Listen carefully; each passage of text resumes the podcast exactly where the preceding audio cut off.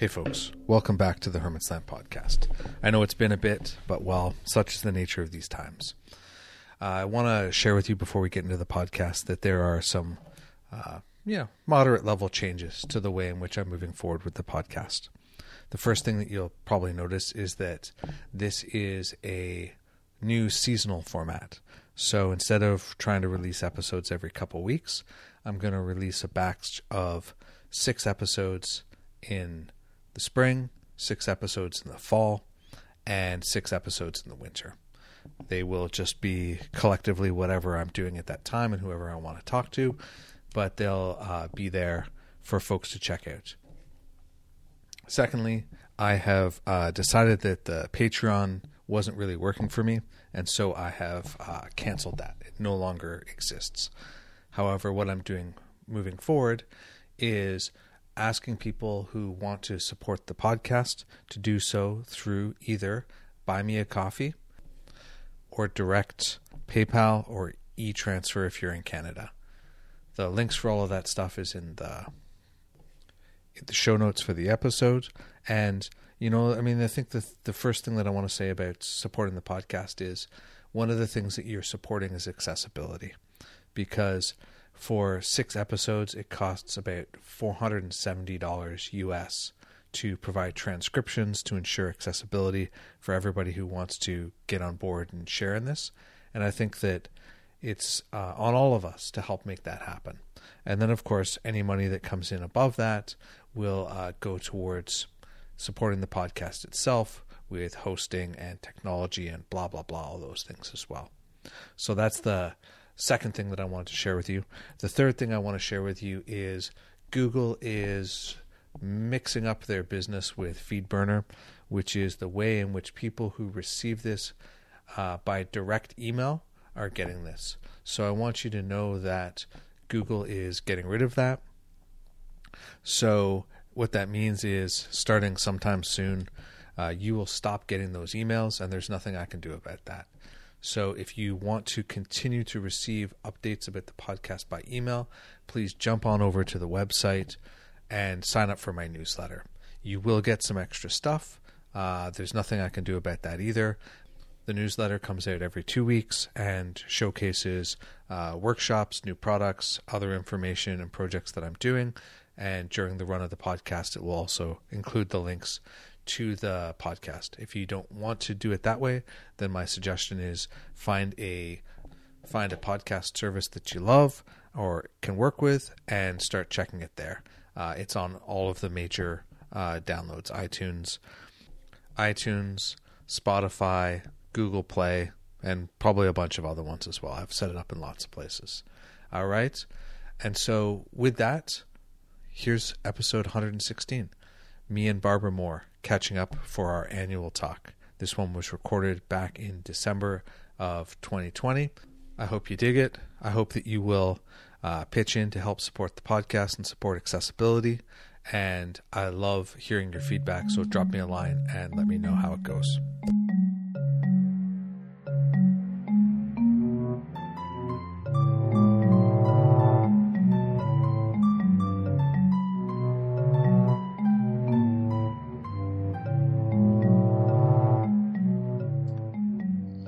Hey, folks, welcome to another episode of the Hermit's Lamp podcast.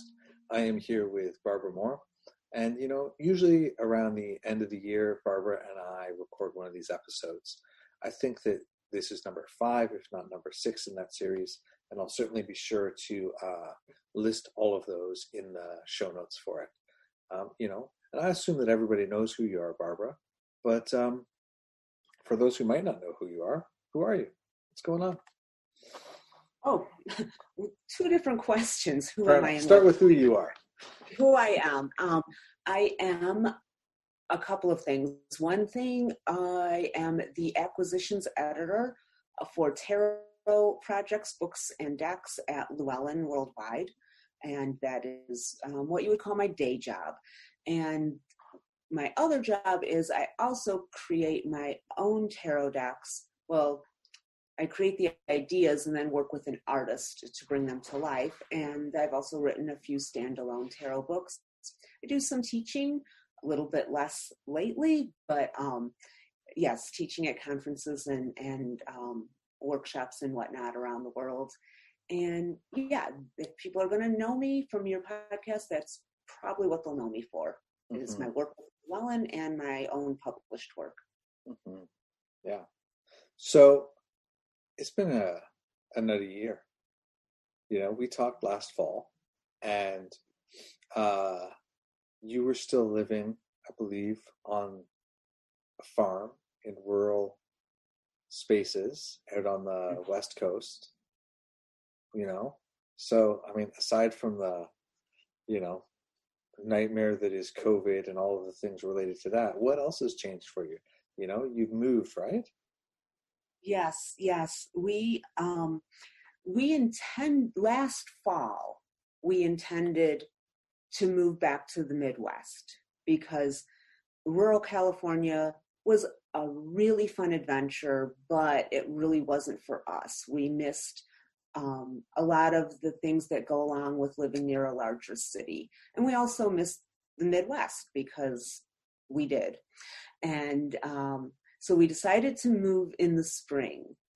And then COVID hit and in the spring when we were going to move, and we thought it's not smart to move right now because my wife would have to find a job and how was would someone find a job in this environment and i also wouldn't well, there were lots of reasons. So we decided to stay where we were so she could keep working and we had somewhere safe, but we were nowhere near our families, nowhere near. And uh, it just kept getting harder and harder. And finally, the universe kept giving little, you know, shoves like, it's time to go. You know, it's time to go. And then finally, the internet went out it just it was out and it's a rural area so there's not a lot of options. And the service provider wouldn't even answer the phone when we called. They would never call us back. They just ignored us completely. And so we had a couple of other internet providers come out and this was in um, august uh, which is fire season which meant the skies were completely filled with smoke because they are for like two months every summer.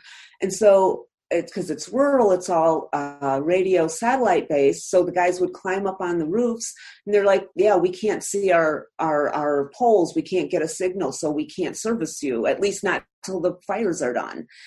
And so we didn't we couldn't get internet we didn't know when we'd be able to which meant i wasn't working.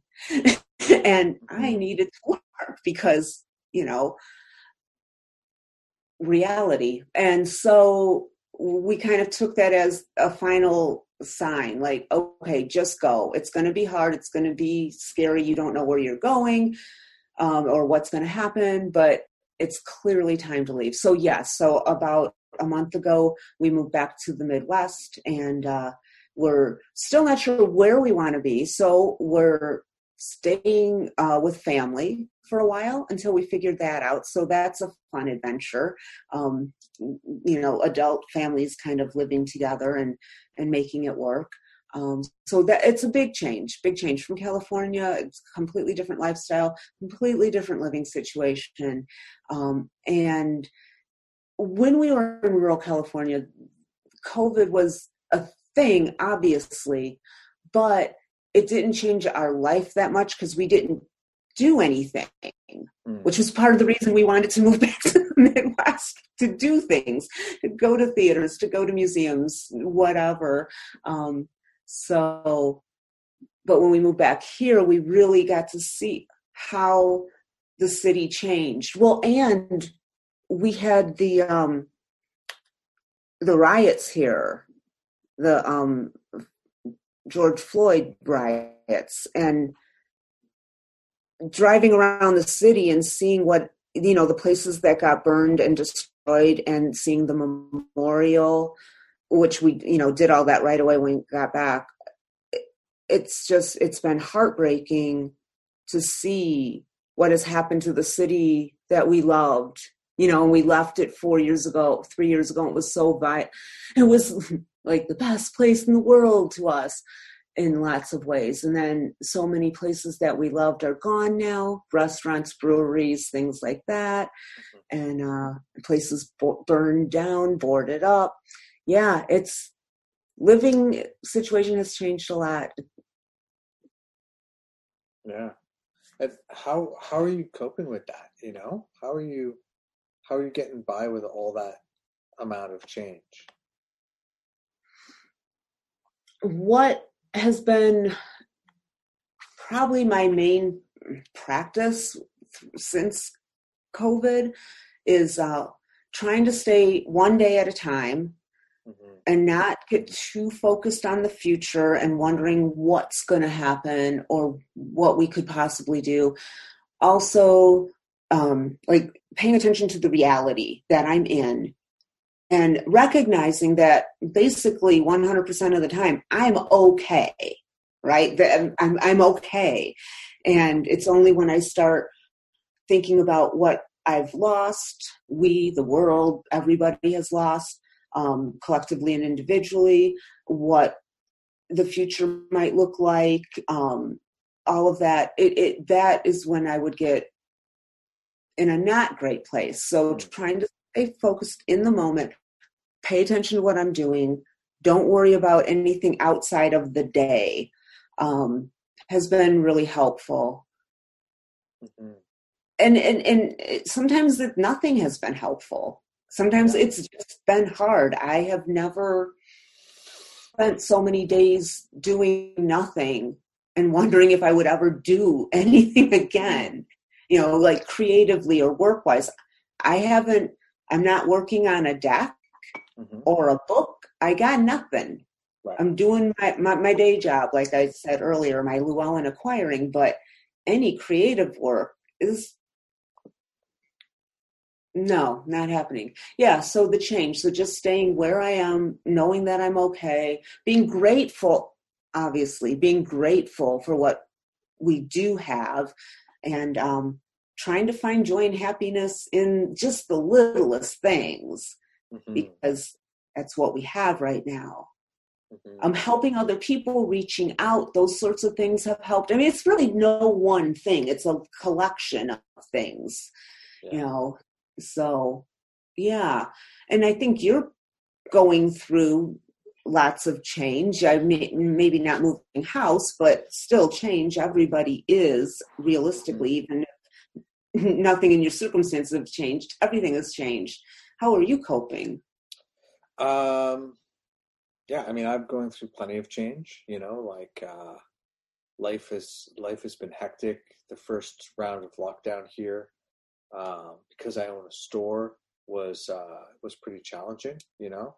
Mm. Um, I'm very fortunate to sort of be partnered with a essential service business, which which was very helpful for me around kind of you know kind of getting through in the absence of any support from like government or other places. Um, and you know, and here we are, nine months later, or whatever, and we're back in lockdown in Toronto again. You know, um, during what would normally be the busiest retail season of the year for me, leading up to holidays, right? Mm. Um, but you know, it is what it is. I have been uh, um, doing my best to really tend to basics. So I've been mm-hmm. eating my vegetables, whether I feel like it or not. Um, and I've been uh, working my body to regulate the stress, you know? So uh, mm-hmm. before stuff got locked down, well, in the spring, I was doing a lot of cycling and cycling to, you know, Toronto has some pretty remote places for for being a major city, you know? And so there are a lot of places where you can kind of, if you can cycle for an hour, you can end up kind of away from everybody and in nature and so on, right? Um, and so I've been doing a lot of that. I was doing a lot of that. When the climbing gym reopened, I went back and started climbing a lot and doing a lot of that just to like burn the stress off, you know? Um, like last night, I went for a ride. And, and since lockdown again, I've been going back to cycling, you know, and I've seen foxes and beavers and uh, deer and you know all sorts of stuff, right? Snakes and birds and everything, right? Like lots and lots of different things, and it's pretty it's pretty amazing. Um, and I've been trying to tend to my sleep. and like it's all the super boring stuff, right? Like there's nothing super exciting about a lot of it because it's really just kind of kind of the basic basics of things, you know. Mm. Um, I've been sort of dropping in and out of my creativity. Um, lately, I've been making more time for it again, which was good.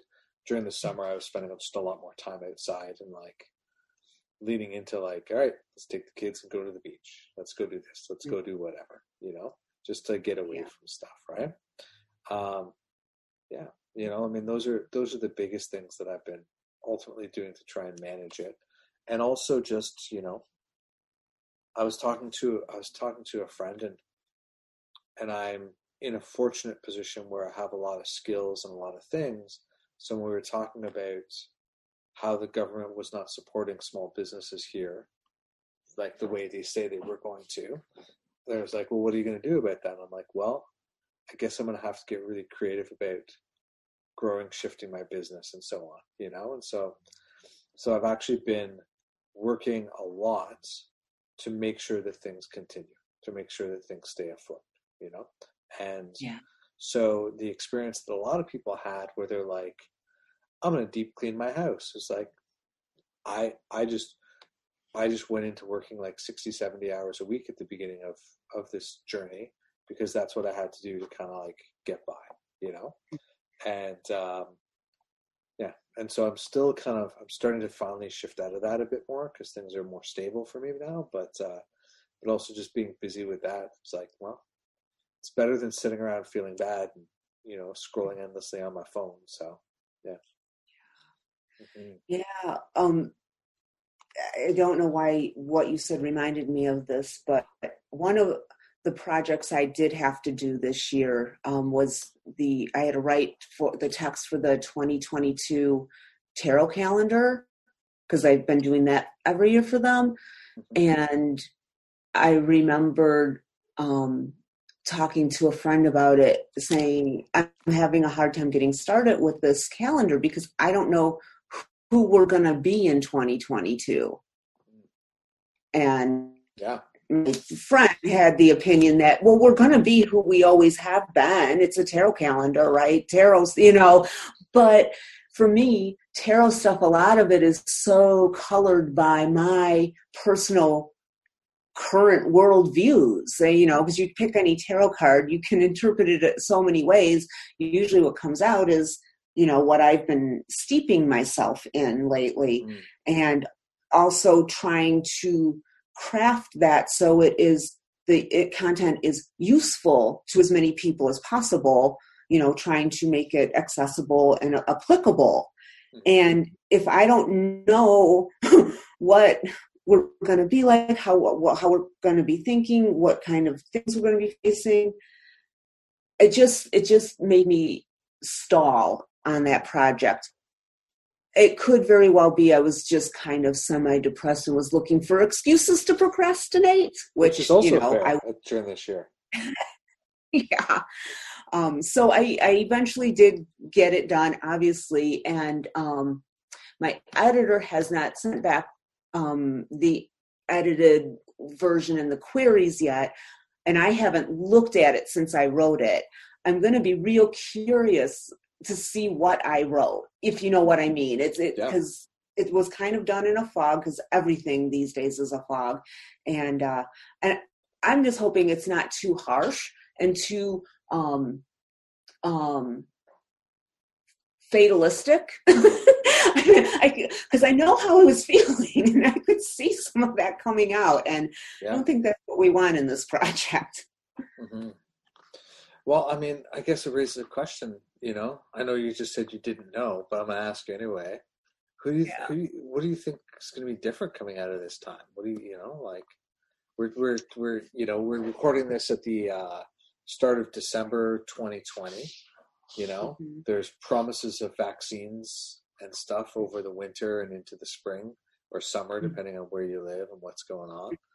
Um, you know, there's just a there's just a change in government which is not fully finalized maybe, yet. Maybe, maybe, maybe theoretically, right? In America, anyway. Right. Um, yeah. Who do you who do you think we're we're going to be coming out of this? What, Well- what change do you think will happen?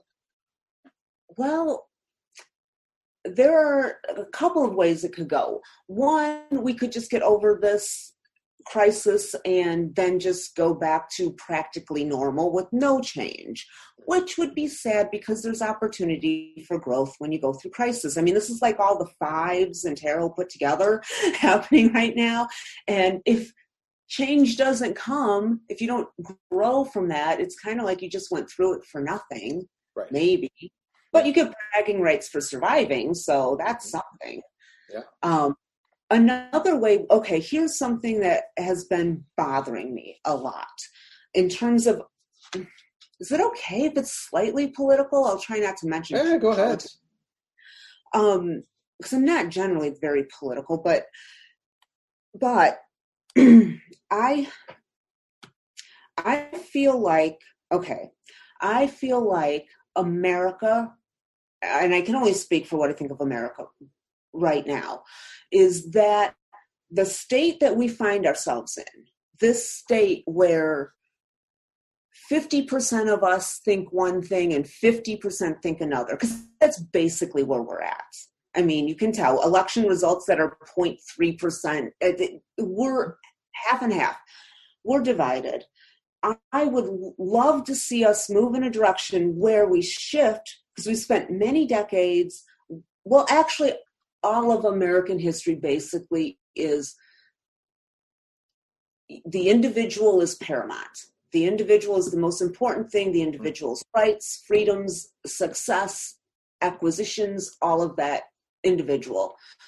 And um and and, and so that is the premise of America, I think, if we want to get super, super simplified. Now, America also, because it has such a diverse population, does not have any kind of universal initiation from childhood to adulthood.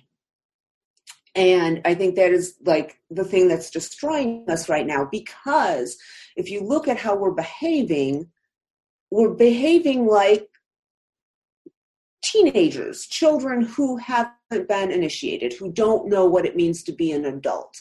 And I think part of what it means to be an adult is to accept responsibility for other people around you.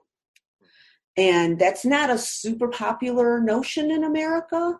I mean, most of the people who don't want to wear masks don't are not doing are doing it are choosing to not wear a mask because they don't owe the other person in their space anything.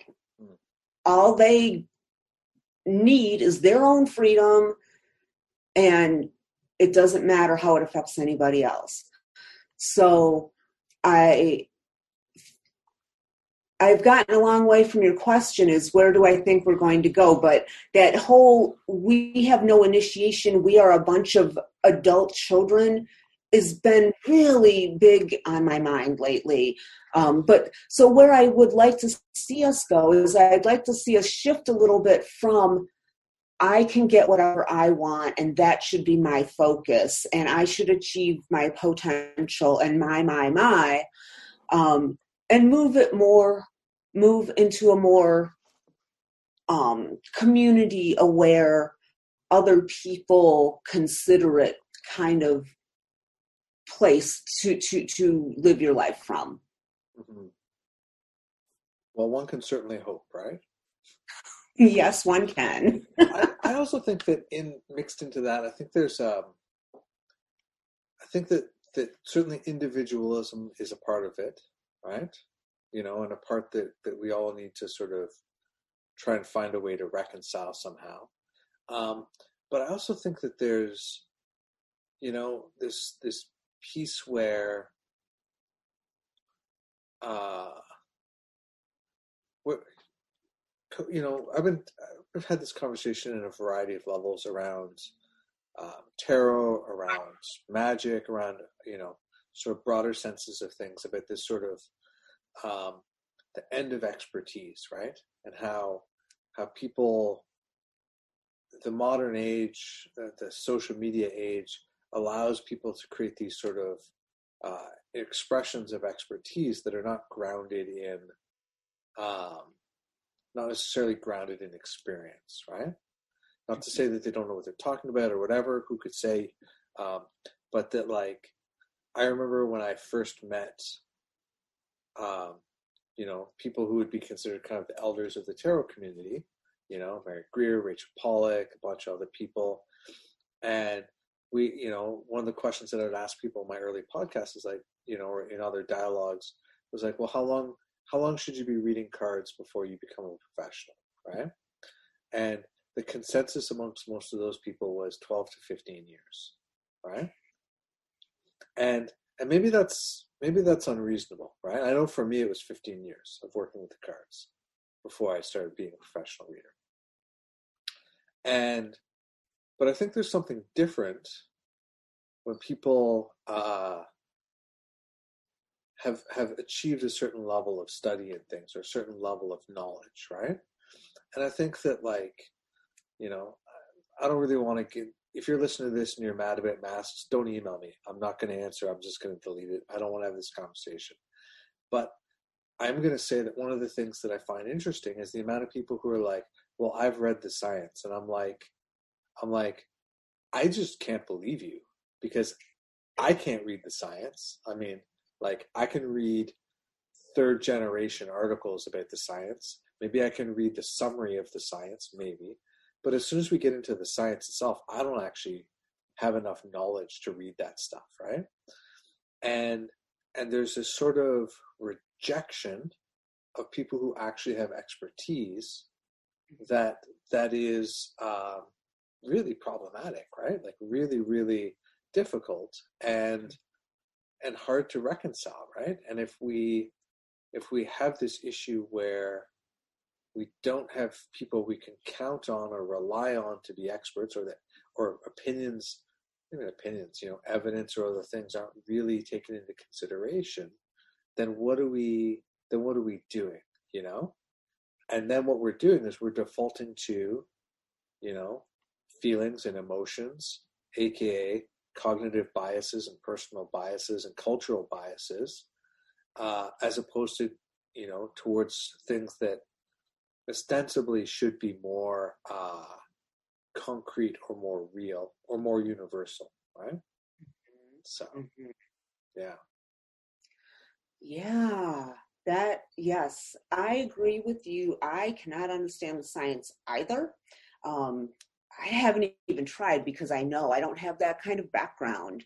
Um, so yeah, so then how do if you know you don't have the expertise, how do you pick the experts who you're going to trust?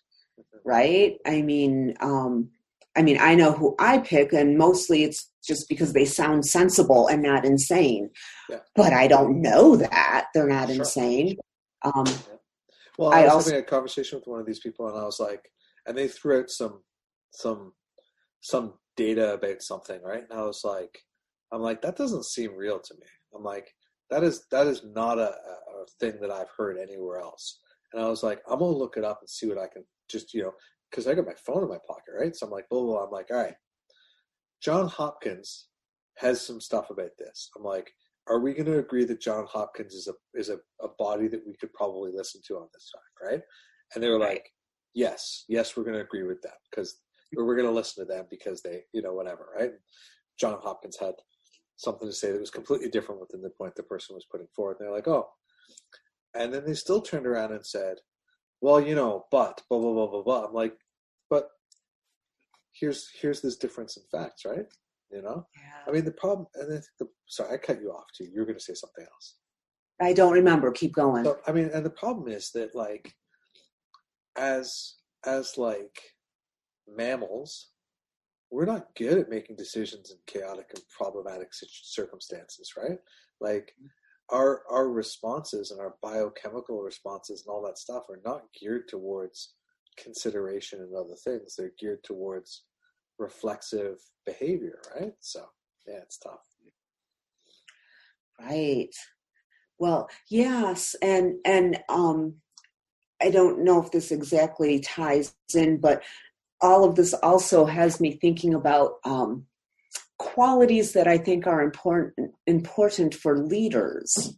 um, po- uh, governmental political lead public servants is what they're supposed to be but um, i know for a long time um, people uh, who are running for office or whatever tout their achievements and their not their knowledge their expertise and all of that and that's fine but i have decided for myself that i would rather have a leader i mean if a leader has those qualities great but if they don't i'd rather have a leader who has the ability to um, listen to the wisest people on whatever topic is under discussion and to act accordingly for the greatest good of all the citizens. Um, you know, so that I think because if a like a leader has a strong expertise in a certain area, they may be blinded to other things. Or, or or or skewed or or prejudiced or or you know just not be able to look at things differently. So yeah i think a lead i think leadership skills are something that we might want to start looking for in in leaders in the future rather than these kind of skills. Um, which is not to say i'm not into mastery because i am i just w- was pulling that out of um, the leadership uh, definition of good characteristics. Yeah. Mm-hmm. so i'm kind of curious so we were mm-hmm. talking before. We're going to segue hard here, folks. So put on your seatbelts and your helmets. All right.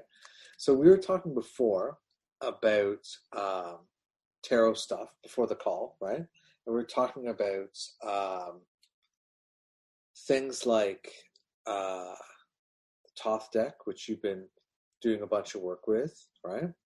And and the Rider Waite and the differences around those decks and like how there's so many iterations of one but not of the other you know, a bunch of this kind of stuff, right? And I'm wondering, I'm wondering, what what do you see as the difference in those things, right? And and I kind of like because I think that there's something in there that maybe highlights things that are much broader than just tarot, but might be easier to kind of like look at within tarot and then kind of continue this conversation of expertise and knowledge and and other kinds of things, you know? Oh, that's a juicy question that could go in a million different directions. Yeah.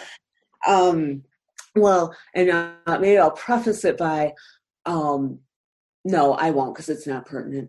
Um, so the differences between the two decks in a broader way that might be applicable in other areas. Yeah.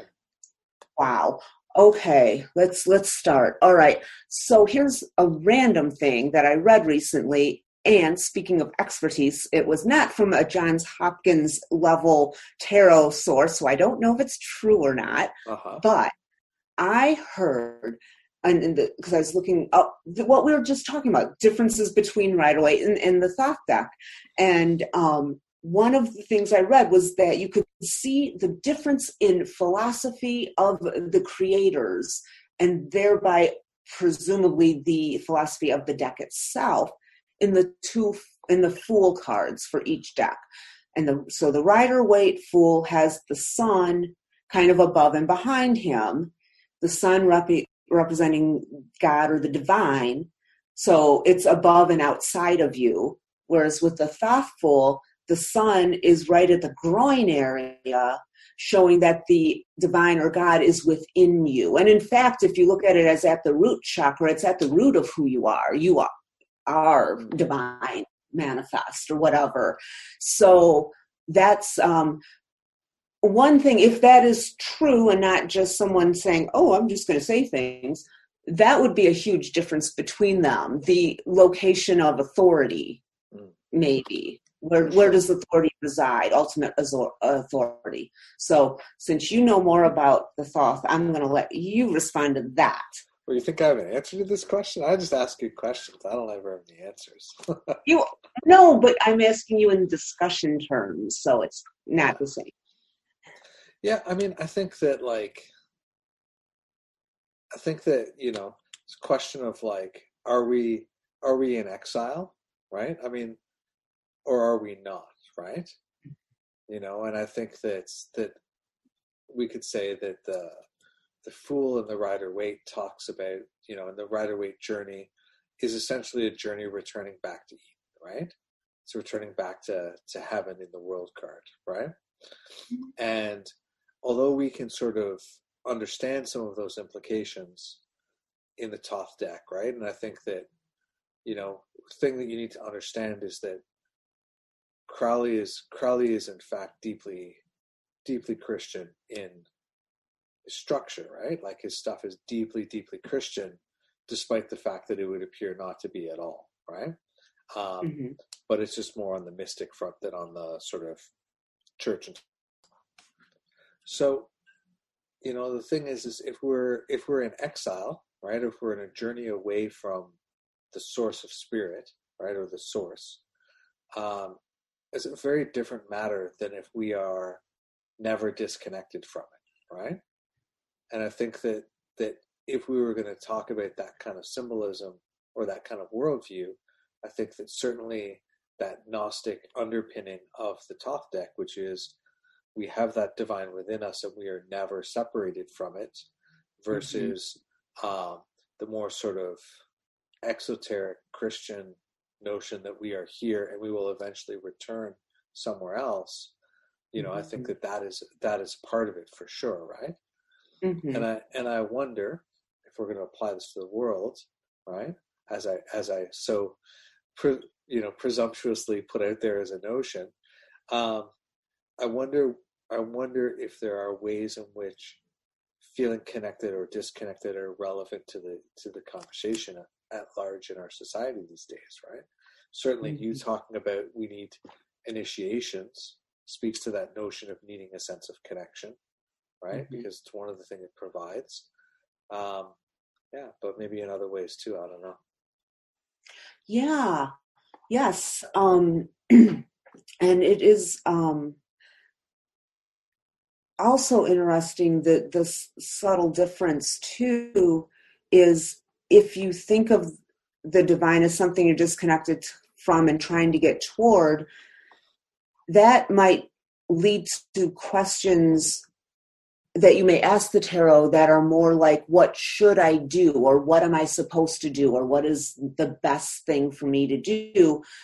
With because it has that implication that there's something outside that knows what's best. You know whether it's you know god or the divine or or a plan or how the universe unfolds so it's like asking for or ass- assuming someone or something else knows better than you what you should do. Hmm. And the Thoth one is more like, well, at least a little bit I've read so far, and not Crowley himself yet. I'm just starting that, but um, Lon Milo DuQuette has been a big help. Has had my other teacher Andrew McGregor. His work has helped me a lot too. Um, it feels like the way this deck was developed, maybe I'm reading into it, but it's more about where doing the right thing because you know it's the right thing rather than doing something because it'll get you what you want. I mean, I think that that in in the two polarities that we're kind of talking about here, I think that it's a question of like internal like us deciding or us sort of working to understand what it is that we should do versus mm-hmm. asking what we should do. Um, I think that from a if you're if you're in the in the sort of we're exiled from spirit or exiled from from heaven kind of point of view, then certainly it's it's deeply external, right? And mm-hmm. from that point of view, asking internally seems like ego, right? But from the point of view of being connected internally by spirit, mm-hmm. right? Um, asking internally is a path to the same way. It's just a short path, right? It's not, and it's not necessarily that we're asking our ego or thinking about it cognitively. It's that we are connecting to that to that piece of source that exists within all of us, right?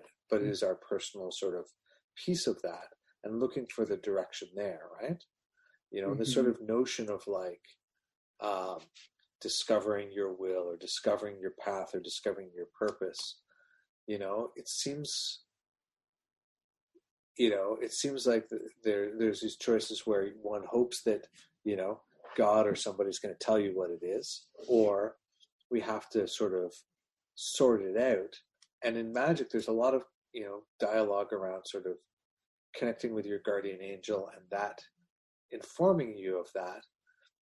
But I don't even think that it's ever an answer in the overt sense that people really believe it to be, right? I think that it's so much more a matter of uh, connection and alignment, um, mm-hmm. you know, of truly understanding who we are. You know, I think Jung mm-hmm. and his individuation um, is not the same, but not so far off, right? So I think that mm-hmm. this this idea that that we when I think of we need to look inwards and find those answers, um, I mean that in a transcendental way, right? And in a way that goes beyond our ego at some level, and then working to integrate that down. And to me, mm-hmm. I'm not sure that that either one is less uh, less relying on something that is seems external. You know, I think that if we if we think about those higher parts of ourselves or this, you know, whatever we want to call it, our soul or our or Ori or guardian angel or you know this that or the other thing, I think that they are 100% integrated, and for our brains, they're still external. You know, they still function externally. So right, yeah. you know what's interesting is you know we can talk about these subtle differences yeah. all day long eh, but i think what we would discover and what tarot readers throughout time and space even today discover is tarot works. It works you know? It and it reminds me of do you watch the british baking show? Uh I've seen or have those. Yeah, you you are you're at least aware of it. Well, um, they have this one segment each show they call the technical challenge, which all the bakers are given the exact same ingredients and the same recipe, and they do it, and then they all turn out differently because different people are baking them, and the if you listen to the tech the judges on the technical challenge almost always for every single one that they taste, they'll say, well, it tastes fine. You know, it may not have risen properly or blah, blah, blah, whatever, but the taste is fine. And it's like, yeah, it all taste, they all taste fine because they all have the same ingredients in them. And, you know, sometimes I think when I get too much in my head with the tarot and which one is, you know, what is better, is one better, what am I looking for? I have to just remember it's all tarot. It all has the same basic ingredients. Mm-hmm. And so whatever you do, it's going to be good. Mm-hmm. Yeah, I mean, I think. But, I, go ahead. Oh, but. but I still do love talking about the subtle differences between them, and I think they're fascinating and important. Um, like one of the um, shifts in the two decks. Rider Waite has the Justice card, and the Thoth deck has Adjustment.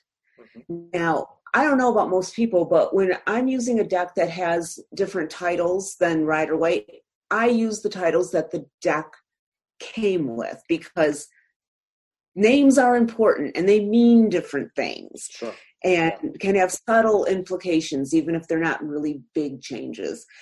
And so I think the um, comparing justice and adjustment are really, really interesting and support the idea that you were just saying. Rider Waite seems to have an external focus and the Thoth is more internal because the justice card in Rider Waite feels like it well, it could be earthly or legal, earth, um, governmental justice, or it could be karmic justice, but it's still an external judging of the mm. situation and meting out the rewards or punishments. The adjustment card, when I listened to, to a class about that, um, I was really struck with how different it was. Where it, it feels like adjustment is more like you're looking at yourself, your own actions, your own behaviors, and you're making constant adjustments as you go along in your life.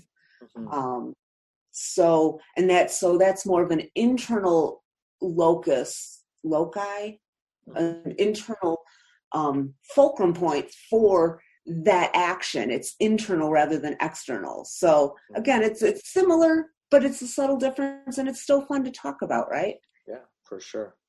Mm-hmm. So, what is it? What is it you are interested in about, uh, or interested in getting from your journey into the Thoth stuff? Hmm. I can tell you. Tell me. All I ever wanted from life was a completely elegant, beautiful, unified philosophy that represents the reality.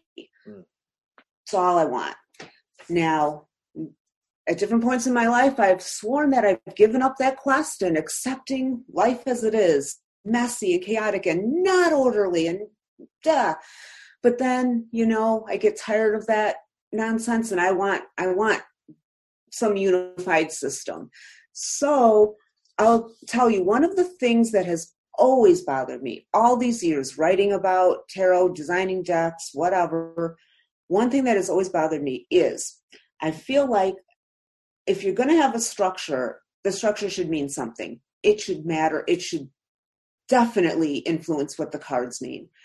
And with the Rider Waite deck, I would do what we all do when we teach people to read. You combine the number with the suit, and that helps you find the meaning of the card, at least a good way to get started without trying to memorize a bunch of things. Problem I always had is the further down the numbers I would go, the harder it is to find one word that can apply to all four suits, mm-hmm. at least with the Rider Waite pictures.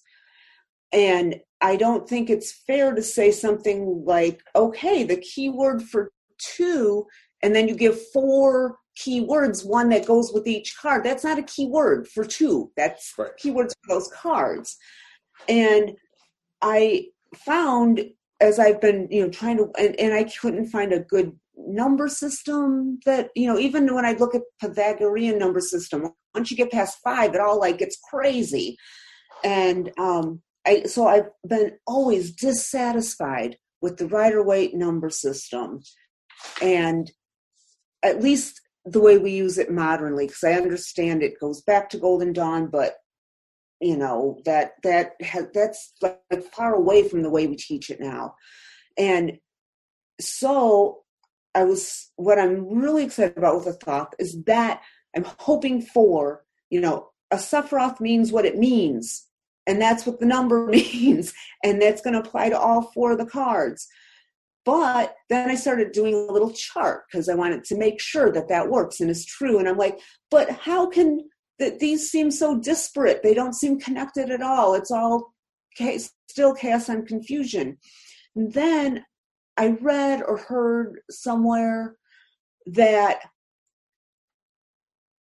it's easier to do that with the upper numbers because the further down the tree of life you go, the more differentiated everything becomes. That blew my mind. That is like, now I understand why sometimes the sixes, uh, definitely sevens, eights, nines, and tens, can be really difficult to pigeonhole with one word because it fits all four suits because they've become so differentiated. Mm-hmm. So, um, so what I'm looking for from the Thoth is a structure that makes sense. It is there's no arbitrariness in it. Mm-hmm. Um, because I feel like if I'm going to give up, give up. If I'm going to turn to something for uh, guidance, uh-huh. I, want what, what it to be. What are you giving up? I'm so curious. Giving up um what would if i'm going to give up some of i, I was going to say free will but i stopped myself because that isn't what it is at all but give up part of my brain space where i take in no that's bullshit Um, well, I guess if I'm going to give up some of my free will to a deck of cards, it better well have a good system to it. Yeah. I, you know, I think it's, I think it's, I think it is a thing that people, um, I think it's a fascinating point, right? Number one, we'll go back and talk about the numbers and, and whatever. I, I have stuff I could say about that, but I think that this idea of um, giving up, right, or giving up free will. I mean, in in the Orisha traditions, right? You know, the Orisha speak, and we're you know we need to we don't need to abdicate our power and our consciousness, but we're also met, intended to listen, right? And there is a degree of uh, well, accepting that they know more, right? Mm. And that is really hard for people. It's really hard for Western people, especially. It's probably hard for people everywhere to some extent, but um, but it's really difficult, right? Because it requires some sense of faith, right? And one of the things mm-hmm. that I that I appreciate to kind of pull a couple points together you were talking about is that for me, and sort of having a good understanding of the theology and and the sort of universal model of Orishaness, right? Um, it is a it is a model of everything, right? There is nothing that falls outside of it, and it's also something that I appreciate about the Thoth system, right? Whether whether it's you know, I mean, there are problematic pieces with it. There are pieces that deviate from history, right? I mean, if we're talking about Western Kabbalah versus Judaic Kabbalah, they're different things. Um, but I think that more than any other sort of system that I've run into, it, you know, and certainly in the cards, it comes through this way. It is a theory of everything, right? And while we can apply tarot to everything. It's not necessarily, a, it's applicable to everything, but it's not a theory of everything. If that makes sense as a distinction, you know? But if we're going to accept that we're going to work within a structure, it does require us to to yield something, right? Is it free mm-hmm. will? Is it not? You know, we could say it's it requires us to to accept our discerning that we believe this to be true, maybe, right? But that in and of itself sort of speaks to the need to be coherent in our approach to it to fully understand it, right? Mm-hmm. So, yeah. Were you going to say things about the numbers? I will say some things about the numbers. Um, so, I mean, I think that the number one, I think that keywords is is a uh, questionable practice in my experience right like not that it doesn't work but i think that it is um, i think that it is a learning tool versus a thing that's actually longer term inherently helpful unto itself right you know and i think that a lot of people that i have had conversations with sort of arrive at keywords and stay at keywords when i think it's you know it's it's more like running drills than it is playing the game, right? Mm-hmm. Um, but I think that if we're going to talk about the the Thoth deck and, and sort of thinking about that, right? You know, there are there are these four worlds, right? And at the top world, we have this sort of undifferentiated archetypal idea, and I think that keywords make tons of sense there. When we drift down through these four worlds and we're living, you know, on this plane or you know whatever we want to call the, the that lower level, um, I think that the the complexities of matter in motion, you know, um, aren't helpful necessarily to have a singular word for it, and that and that to some extent the whole system is a little bit holographic, right? So you can see the movement, right? Like it's why the the tetragrammaton formula is so key to the Thoth deck, right? Because if you understand how that works and the pieces of that, and you understand that as a holographic model of the universe, that is whatever scale you want to look at things, it is it is real, it is part of what's going on. So whether that's cellular or astrophysics or you know cosmologically or theologically or whatever, it is at some level at play everywhere, right? Um, but the conversation needs to change a lot because we're not going to necessarily talk about, you know, we could talk about the similarities between planets and the cells in our bodies, but it's not necessarily particularly instructive aside from, you know, a brief conversation and a curiosity about, well, they're self-contained and where's the cells are self-contained, whatever. It doesn't go anywhere beyond a certain level, right? And I think that that's where power of tarot is that it steers the conversation to where those comparisons are um, profound versus where those conversations are just a byproduct of living in a, a holographic universe. If that mm-hmm. makes sense. Yeah. Yeah. Um, here's a question for you. Yeah. Um, yeah. So I heard someone who uses the um, Thoth deck say um, say that while they didn't care for the art, they still used the deck because it was the right fit for them, very powerful, um, and they could feel the spirits or the spirit of the cards coming through this artwork. And um, I've long wondered why there hasn't been a really, as far as I know, hugely successful like a next generation of the Thoth deck, like there has been with Rider Waite. Um, do you what do you think about that idea of the cards themselves not the pieces of paper having spirits or whatever but you know being like a portal or a contact area because of the art itself well i mean when people talk about thelema which is the sort of general term or a general term for the the sort of branch of magic and and all this stuff that crowley got into, right, or created or received or whatever. Um, people often talk about that as being a current, right? And mm-hmm. in the mm-hmm. same way that, like, maybe chaos magic might be a current, or you know, other things might, you know, might have this sort of energetic line, right, that you can connect to. And so, I think that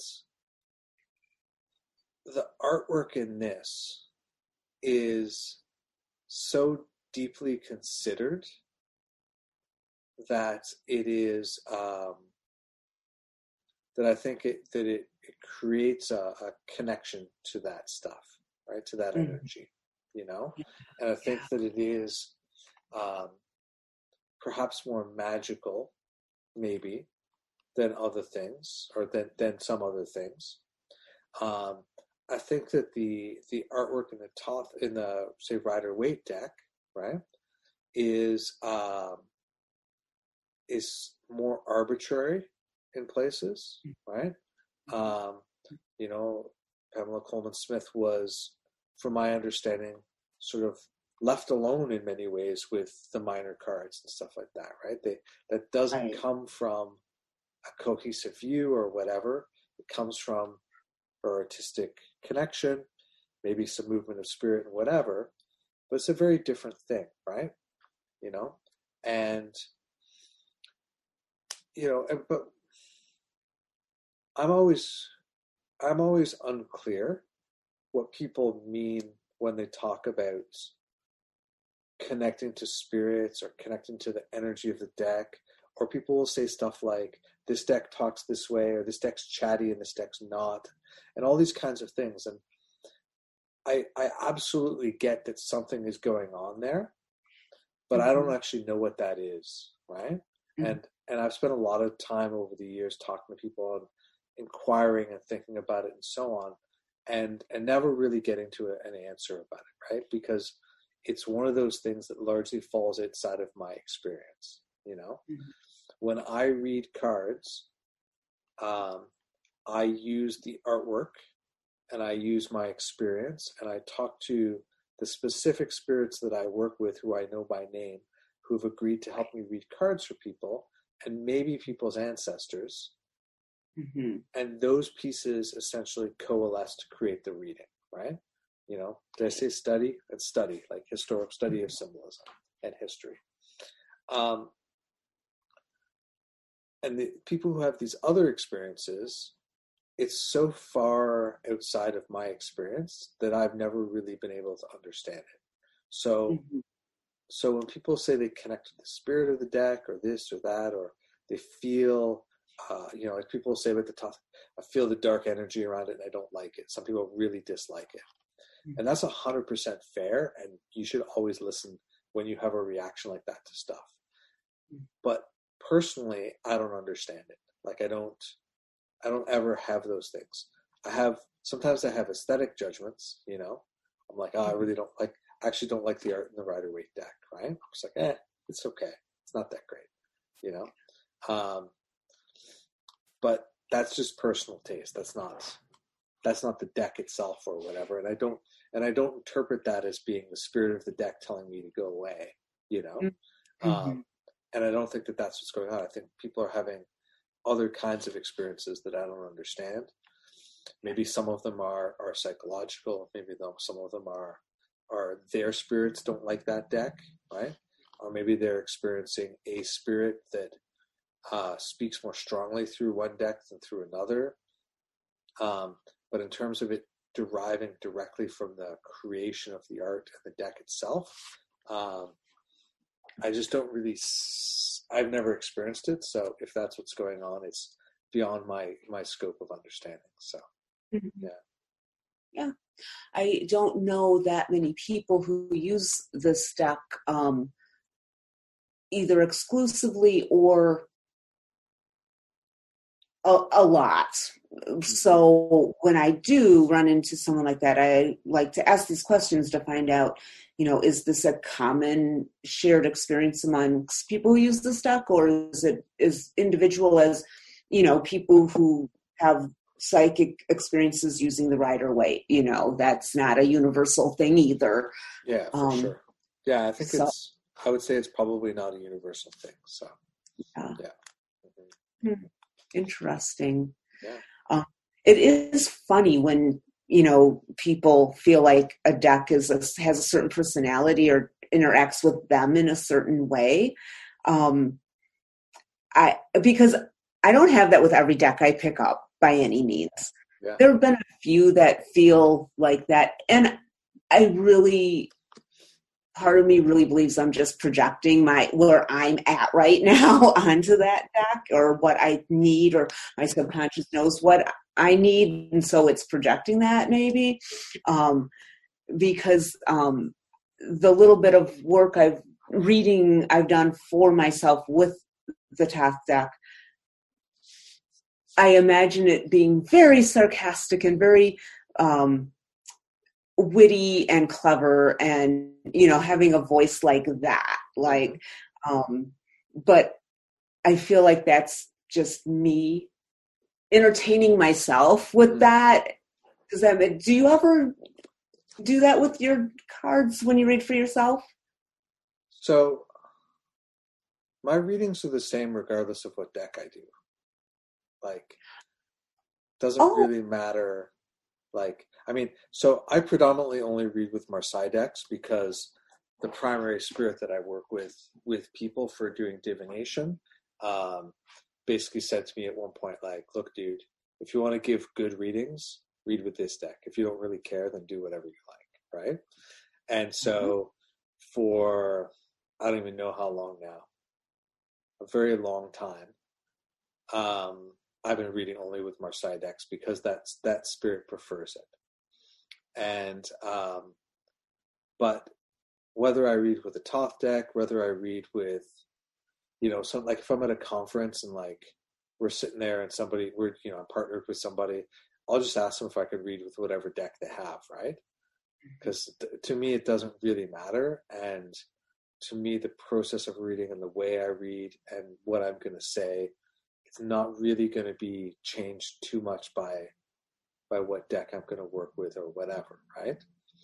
Um, so so in that sense, I feel like my presentation of my process of reading is 100% consistent whether I have the Rider Waite deck, whether I have this, whether I have that. Maybe the stories will change a little bit. Maybe I will, um, like, certainly if there's an element that's in one deck that I'm reading with that I can then point at and talk about something from the, the art as mm-hmm. part of the story, I will do so. And that, that will change depending on the deck that I'm with, but it doesn't change the voice of what I'm saying. And if I was mm-hmm. using a different deck, I would probably articulate the same message, but I wouldn't be like, well, but look in this, you know, and look at the way the horse is, or look at whatever's going on here. You know, we know, you know, we know that in this hierophant it's Chiron, and Chiron, mean, you know, is the centaur, blah blah blah blah blah. I might tell a different story, or I might just tell that information without the story. But the voice of it, the articulation of it, the process of delivering a reading, feels 100% cost, cost 100% constant across all of the deliveries that I might give to somebody. So. It must be nice to be that mentally stable. I feel like I have no idea what that's like. I don't know if it's about that or not. I mean, I actually wonder if it's a product of, uh, you know, I read exclusively with one deck for 15 years. And yeah. then when I started reading, uh, you know, because like for the first long stretch when I read for people publicly, I only read with the Thoth deck, and the only reason I branched out from the Thoth deck was because I found myself, you know, I was doing like 30 hours a week of readings for people, right? Like sit down face to face readings for half an hour to stretch, you know? So doing a lot of readings. And um and I was like uh just kind of finding myself getting into a rut, right? I felt like I was just looking like, oh, well, the Ace of Wands talks about, blah, you know, and like slide out of being present, slide into like just being a talking head, mm-hmm. right? And so I branched out into other decks to shake that up.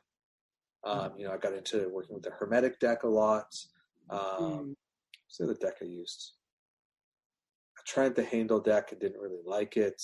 Um, you know, but I tried some other stuff. I I used the uh, the Jungian Tarot a lot um, by Robert Wang, mm-hmm. and and I so I shook it up just just to kind of like make myself be present again and not sort of just go on autopilot, you know. And right. then and then when I migrated out of that, um, you know, whenever that was now, a long time ago now, um, then for like the last 12 years or something, I've only been reading Marseille decks for clients, you know, and always pretty much always the same deck. So, mm-hmm. you know, I, um, studied Marseille during quarantine too.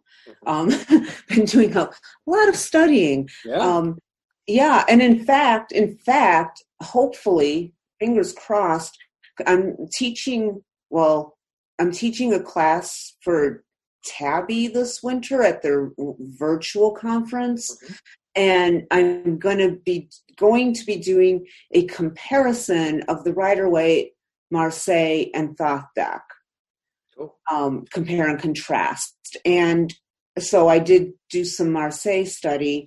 And one of the things that I like about that deck is that it feels like it's easier to be objective and it's less overly dramatic like um because we we like to say all the cards have a a, a variation of a range of meaning sure. but when you lay down a card that has a huge heart pierced by three swords, it's hard to see the variation in, meanings, right?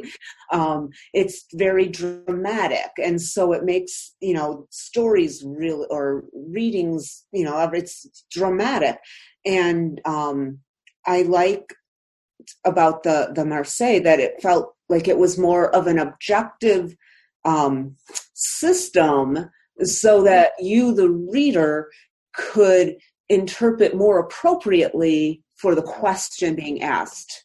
Now, you read the step for people. Um, do you? What do you think of that notion?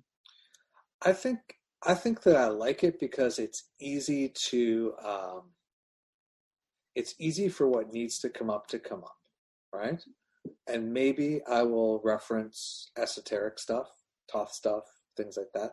Maybe I'll tell a story about this. I'll be like, oh well, you know, if we were doing this, we'd be talking about, you know, the journey from from the path of the earth to the path of the moon and what that entails and what that means in you know initiatory tradition and all blah blah blah blah blah right maybe i'll share that conversation with somebody around something right but maybe i won't right maybe i'll just be like you know uh, read it visually read it you know whatever maybe we'll just talk about psychology like and i think that um it it really allows for as you as you kind of say it's hard when you look at a card and it shows something specific it's hard to have a conversation that's from a broader range of tarot understanding if the artwork is is from a narrow spectrum of that you know? And and that's fine but you know it allows for a lot of stuff right? I also find for me um the marseille is a great holding place for psychic stuff it's very easy um to look at things and see things that aren't there which is sort of a way in which messages will come to me. And I'll be mm-hmm. like, oh, I'm looking at this and this thing looks like a stomach and blah, blah, blah. How's your stomach? What's going on? You know, or what have you, right? Like uh, the best example was I, I flipped the Ace of Swords for somebody and the base of the crown that the sword goes through immediately looked like a stomach to a person, to me. And I looked at the Ace of Swords going through and I'm like, oh, are you planning on having some kind of stomach surgery? And they're like, yeah. I'm gonna do this. And I was like, great. Cards say it's great for you, and you should definitely do it. It's gonna fix your problems and blah blah. You know, whatever, right? But it's like, what does that have to do with anything? It has to do with the fact that it makes a lot more space for me to see things. Mm-hmm. Um, you know, and not to say that that might not happen in other with other things too, but it's one of the things I like about it. For me, it kind of allows magic, card reading, psychology, and, and, and art and all those pieces to flow together in a really um, profound and powerful kind of way. So, yeah. Yeah. And I'm actually gearing up. I'm going to be teaching uh, late January. I'm going to teach my class on the Marseille deck. Oh, um, yeah. Yeah. So it's the last time I'm going to teach it live. I'm wrapping up a bunch of stuff these days where I'm like, I'm teaching this one more time and then I'm done. And I'm going to, it'll be available by recording, but it's not quite the same, right? So, no, it's still good though. Recordings are yeah. good. So yeah. Oh well, let me know when you're teaching it. I want to uh, maybe check that out. Um, speak, but okay. Here's something I don't know. Hopefully, the life we're all living now won't be going on for much longer. Maybe vac- the vaccines will work, and we'll be able to gather again someday soon. Yeah. But just in case not I'll share something or for people who can't get out or can't travel to places this, this is a thing that i've been doing that has been the one thing that has saved me through this quarantine period is recorded tarot classes and workshops because i can what what i do okay sitting and watching them by myself zero fun zero fun, lots of mind wandering, not wonderful. Instead, I have a buddy, and we don't live near each other, so we just meet on Zoom and we watch these classes together. And because they're recorded, we can stop them whenever we want, talk about whatever we want, discuss things, look things up, yeah. back up, I mean, we generally spend at least as much time talking about whatever the teacher just said as the teacher did. Mm-hmm. And it's just phenomenal. It makes it so much better. So, you know, for anybody out there who can't travel to conferences or if we can't travel still, and you want to take an online class, I suggest taking it with a friend and watching them together because it makes it way better if you're going to do a recorded class. So uh, it's sure. been super valuable to me. Yeah, yeah. It's always it's so much better to have people to discuss stuff with, right? Mm-hmm. To be able to mm-hmm. share and whatever. You know, it's it's nice to do it on your own. You know, and as mm-hmm. a person who like, I didn't know anybody else who was into this stuff for a tremendously long time, right? So I just read it a lot myself and whatever. And that's cool and all, but it's hard, right? It's a hard road, you know? And I'm all for mm-hmm. like, if there's an easier road, hop on that easier road, do the easier things. And definitely having right. some people to talk stuff through is is super duper helpful. Yeah. Yep, it is. Yeah. Well, maybe we'll wrap it up there. Find a buddy, do a thing. Go find a buddy. Find find your universal universal model of the universe and dig into it. Don't be oh. afraid of of yielding some level of control to it once you find the thing you feel drawn to. I yeah, I personally yeah. would say it'll it'll take you a lot of places that'll be really beneficial, right? Mm-hmm. Having belonged to a bunch of uh, low key cults as opposed to like horrible cults, you know, um, there, there's a lot to be said for for finding that right balance of uh, of uh, recognizing some kind of other authority or other truth, and feeling that discomfort of it around your ego resisting mm-hmm. accepting it you know and and exploring that and seeing what that's about you know because sometimes you know and like certainly if you got a big red flag run away you know there are a lot of horrible things out there in the world so please don't take it that way but but there's also stuff where it benefits us to sort of chafe against it a little bit and look at that and see where those discomforts are and be like what is that there? Oh is that about my parents my upbringing? Or is it about what's actually going on here? Or is it about whatever? You know i think it's uh it's really fruitful yeah to do that kind of work. Uh, and that is no matter what deck you use that seems to be one of the universal themes in tar- tarot is balance mm-hmm. finding the right balance. For sure. Yeah. Yeah all right barbara i know you're you're not on social media still so where do people come to connect with you um oh the easiest thing is my website because it has my email on it so email is great if we get to be good enough friends, we can text even on the phone. But um, yeah, www.tarotshaman.com. Or you can Google Barbara Moore Tarot. That's even easier, and you'll find my website. So yeah, email me, reach out. I'd love to chat. Perfect. All right. And uh, I will put uh, stuff about the classes discussed and other things in the show notes. And uh, yeah, thanks for tuning in, everybody. And thank you for making time, Bart. Oh, thank you for having me. It was great fun. All now right, I will bye. talk to you later.